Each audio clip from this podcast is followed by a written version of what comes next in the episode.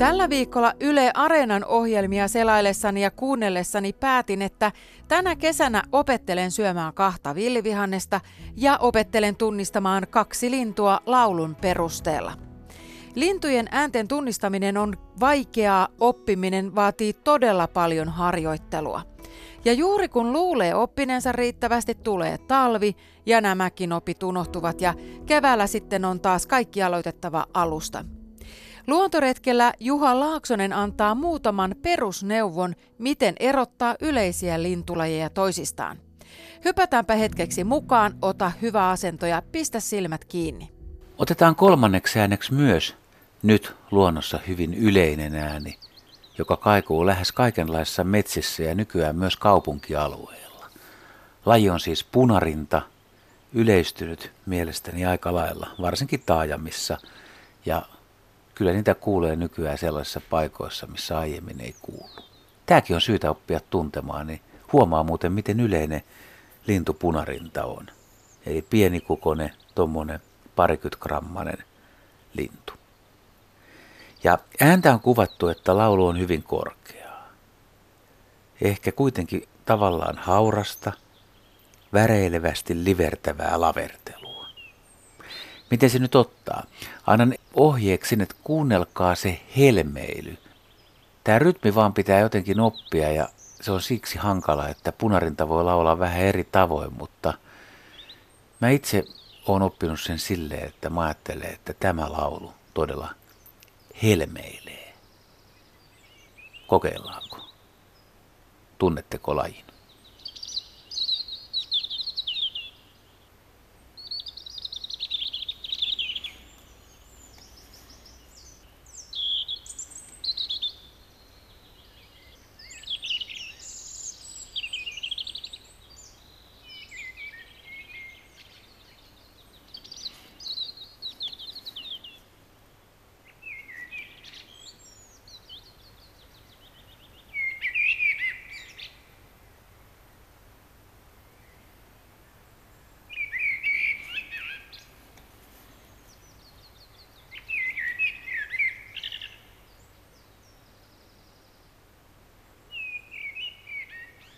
No niin, tässä oli pieni kikka.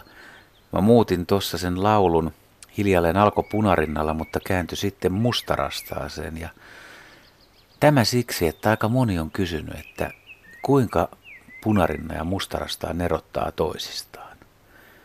Kun sanoin, että punarinta helmeilee, niin mustarastas, se on huilumaista viheltelyä.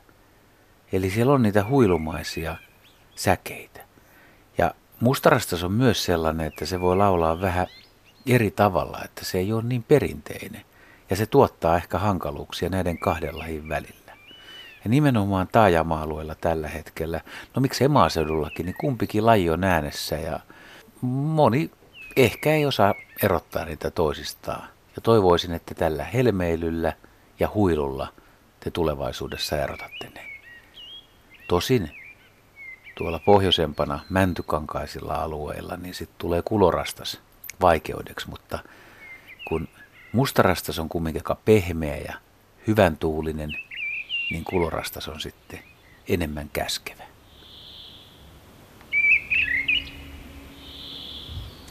Ennen tätä Juha Laaksosen luontoretkeä luulin itse erottavani punarinnan ja mustarastan, mutta nyt en enää ole lainkaan varma. No entä sitten nämä villivihannekset ja niiden tunnistaminen? Nokkosen tunnistan, mikä on helpotus, sillä tuo polttava rikkakasvi on osoittautunut todelliseksi superfoodeksi. Tämä selviää Sari Valton ohjelmassa, kun hortoilukurssia vetävä Jouko Kivimetsä kertoo, että vielä parikymmentä vuotta sitten ihmiset tuhahtelivat, etteivät aio mitään rikkaruohoja syödä.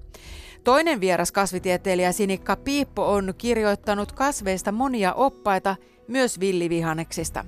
Hän sanoi, että arvostus villikasvia kohtaan nousee sitä mukaan, kun maailmalta tulee alati uutta tutkimustietoa, joka puolestaan vahvistaa villikasvien terveellisyyden. Kuunnellaanpa pieni pätkä. Joo. No, otetaanpas tota, nyt vähän, kerrotaan että ihmisille, että mistä, mistä kasveista me nyt itse asiassa puhutaan, kun me puhutaan villi, villivihanneksesta. Niin, no ensinnäkin, sähän oot Sinikka Piippo tuossa sun villivihannekset kirjassasi niin rankannut nämä suomalaiset villikasvit terveellisyysjärjestykseen, niin minkälaiseen tulokseen tulit? No se oli niiden aineosien perusteella Joo. justiin, että kyllä siinä niin kuin jauhosavikka tuli sitten ensimmäiseksi. Mutta mm, onhan siellä tällaista lutukkaa ja muuta, että kun mä ajattelen, että sitä ehkä ihmiset ei niin paljon käytä eikä, eikä tiedä. Ja, mutta sitten näistä huolimatta, että mitä mä siihen laitoin, niin mä kyllä pistäisin sen nokkosen ja poikukan siihen, siihen niin etusijalle, koska niitä on niin paljon helpompi, helpompi käyttää ja niitä löytyy joka puolelta, että, että se on kuitenkin se tärkeä asia. Joo, Nokkonen ja Voikukka ja sitten oli Piharatama myös siellä ihan niin. top kymmenessä, eli tämmöisiä hyvin yleisiä varmasti niin kuin suurin osa niitä Joo. löytää helpostikin. Niin tuossa Jouko Kivimetsä sanoi, että huonokin nokkonen on parempi syödä kuin että ei söisi ollenkaan sitä nokkosta, niin mites Sinikka Piippo ja Jouko Kivimetsä?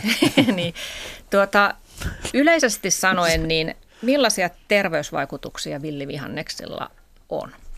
No niillähän on tosi, tosi paljon niitä, että koska niissä on vaikka mitä aineosia, että – Tietysti niissä Klorofylliä on, ja folaattia. Niin, ja... niin, folaatti on tietysti tärkeä justiin vaikka mille, että se säilyttää esimerkiksi aivot virkeänä ja tota, veriarvot kunnollisina ja ehkä se vaikka mitä justiin näitä sydän- ja verisuonisairauksia ja muita.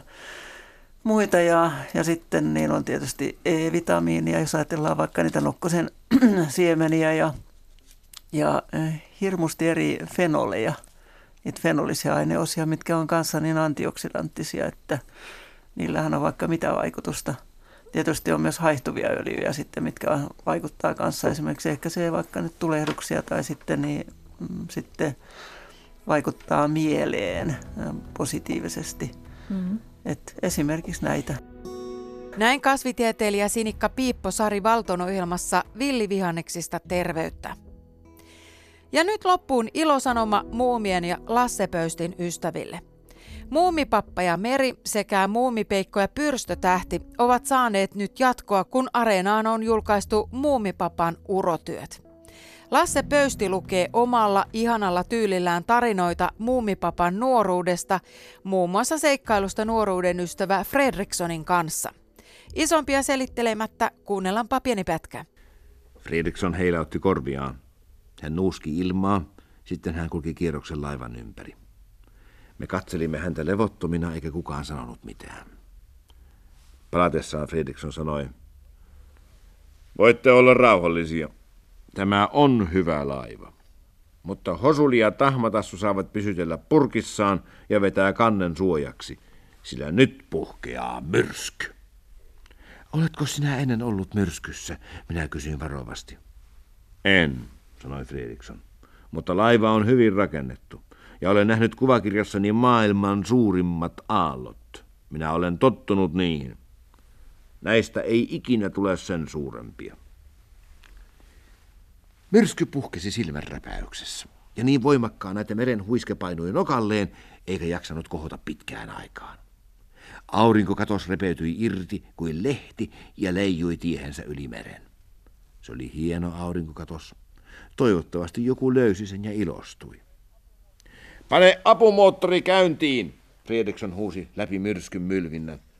Mutta lastiruuman luukku oli pilven alla, ja tuskinpa sitä paitsi olisimme saaneet hammasrattaita sopimaan yhteen. Ne toimivat vain silloin tällöin.